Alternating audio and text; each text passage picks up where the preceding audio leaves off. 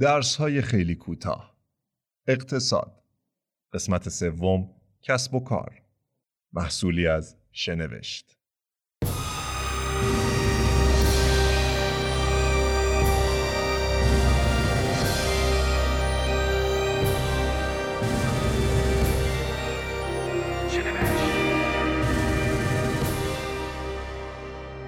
شاید هر وقت به قصرها و بناهای با شکوه تاریخی نگاه می‌کنیم، از تخت جمشید گرفته تا کالیسیوم، از کلیسای نوتردام تا ایاسوفیه، در دل آرزو می‌کنیم که ای کاش به جای زندگی در این مکان و زمان، در اوج شکوه آن دوران و در آن مکان زندگی می‌کردیم. ولی اگر با معیارهای واقعی و ملموس مانند طول عمر، نرخ مرگ نوزادان و درآمد سرانه به موضوع نگاه کنیم، متوجه می‌شویم که اکثر قریب به اتفاق انسان‌ها در گذشته در شرایط بسیار بدی زندگی می‌کردند و تازه بعد از انقلاب صنعتی بشر شاهد افزایش چشمگیر و پایداری در سطح رفاه اجتماعی و استاندارد زندگی بود. انقلاب صنعتی بهداشت، منابع غذایی و در نتیجه جمعیت را به طور چشمگیری رشد داد. در همین زمان آدام اسمیت که از وی به عنوان یکی از نخستین بنیانگذاران اقتصاد نوین در تاریخ یاد می‌کنند، توضیح داد که چگونه تخصص‌گرایی و تقسیم کار کشورها و ملل جهان را ثروتمند کرده است. برای فهم بهتر تقسیم کار، بیایید با هم به یک همبرگر فروشی فکر کنیم که در آن هر کدام از کارگران وظیفه متفاوتی را به عهده دارند. یکی از مشتریان سفارش می‌گیرد، دیگری مواد اولیه را آماده می‌کند، نفر سوم همبرگر را تبخ می‌کند و نفر آخر سفارش را به مشتری تحویل می‌دهد.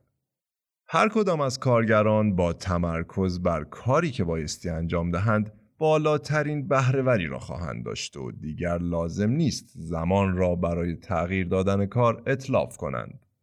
ولی تخصص‌گرایی و تقسیم وظایف فراتر از خط تولید همبرگر است.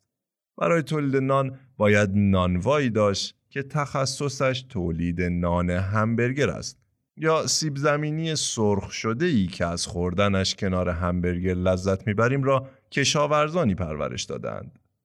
آدام اسمیت بر این باور بود که در جامعه صنعتی کشاورز فقط یک کشاورز است و تولید کننده فقط تولید کننده. نیروی کاری که برای تولید یک کالا یا ارائه یک خدمت خاص مورد نیاز است، بین تعداد زیادی از افراد تقسیم می شود.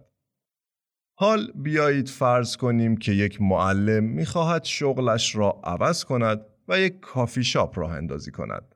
اگر هزینه راه‌اندازی کافی شاپ را سالانه $35,000 در نظر بگیریم و بر پایه برآوردها درآمد کافی شاپ $80,000 باشد، از دید حسابداری این کاری سودده است و بایستی انجامش داد. اما همانطور که در قسمت اول توضیح دادیم، در اقتصاد یکی از مفاهیم پایه هزینه فرصت است که در اینجا یعنی درآمدی که از معلمی کسب نمی کند. پس در برآوردهای اقتصادی آن را هم بایستی در نظر گرفت. پس تا اینجا دو گونه سود را می توان تعریف کرد. اول سود حسابداری که به معنی درآمد منهای هزینه آشکار، و دوم سود اقتصادی یا مالی که به معنی درآمد منهای هزینه‌های آشکار و ضمنی است. در مثال ذکر شده، ارزش‌گذاری هزینه فرصت کار ساده است که عبارت است از همان درآمدی که از حرفه معلمی کسب نمی‌کنید. ولی در شرایط دیگر شاید ارزش‌گذاری هزینه فرصت چندان راحت نباشد، اما خودآگاه یا ناخودآگاه ما همیشه این کار را انجام می‌دهیم. به عنوان نمونه، وقتی دنبال کار می‌گردیم، در گام اول هزینه‌های آشکار را محاسبه می‌کنیم، مانند هزینه رفت آمد، هزینه تهیه لوازم و مایحتاج کار، و در گام بعد به چیزهایی فکر می‌کنیم که باید از دست بدهیم، مانند نبودن کنار خانواده یا زمانهایی که می‌توانید به کار و سرگرمی مورد علاقتان بپردازید و اگر ارزش آنچه به دست می‌آورید از آنچه از دست می‌دهید بیشتر باشد، پیشنهاد را قبول می‌کنید. کسب و کارها هم از همین منطق پیروی می‌کنند. آنها درآمد بالقوه خود را محاسبه کرده و از هزینه‌ها کم می‌کنند تا ببینند آیا شروع کسب و کار سودده است یا خیر.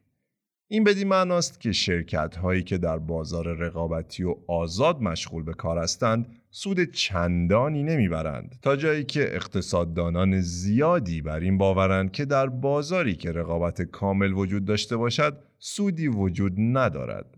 به عنوان مثال، اگر شما اولین فردی باشید که در شهری بارانخیز چتر میفروشید و سود زیادی از این کار عایدتان میشود، کم کم دیگران نیز به فکر فروش چتر در آن شهر میافتند، تا جایی که دیگر حاشیه سودی برایتان باقی نمیماند.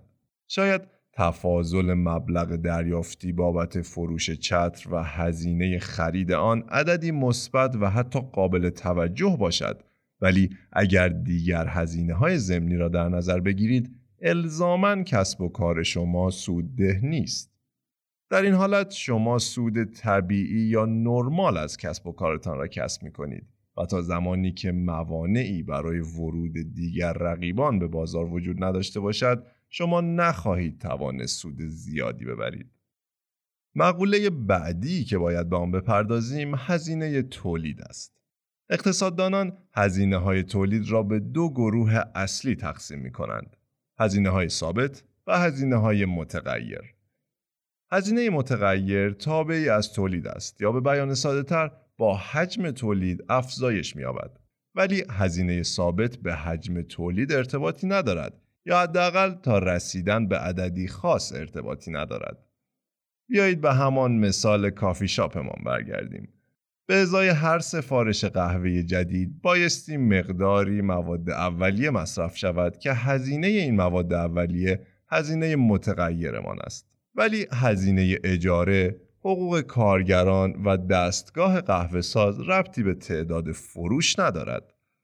در اقتصاد مجموع هزینه‌های متغیر و ثابت را هزینه کلی کسب و کار می‌نامند و اگر آن را به تعداد فروش تقسیم کنیم، هزینه میانگین تولید را خواهیم داشت که اگر خوب تأمل کنیم متوجه می‌شویم که هزینه میانگین با افزایش تولید پایین می‌آید و این یعنی صرف به مقیاس.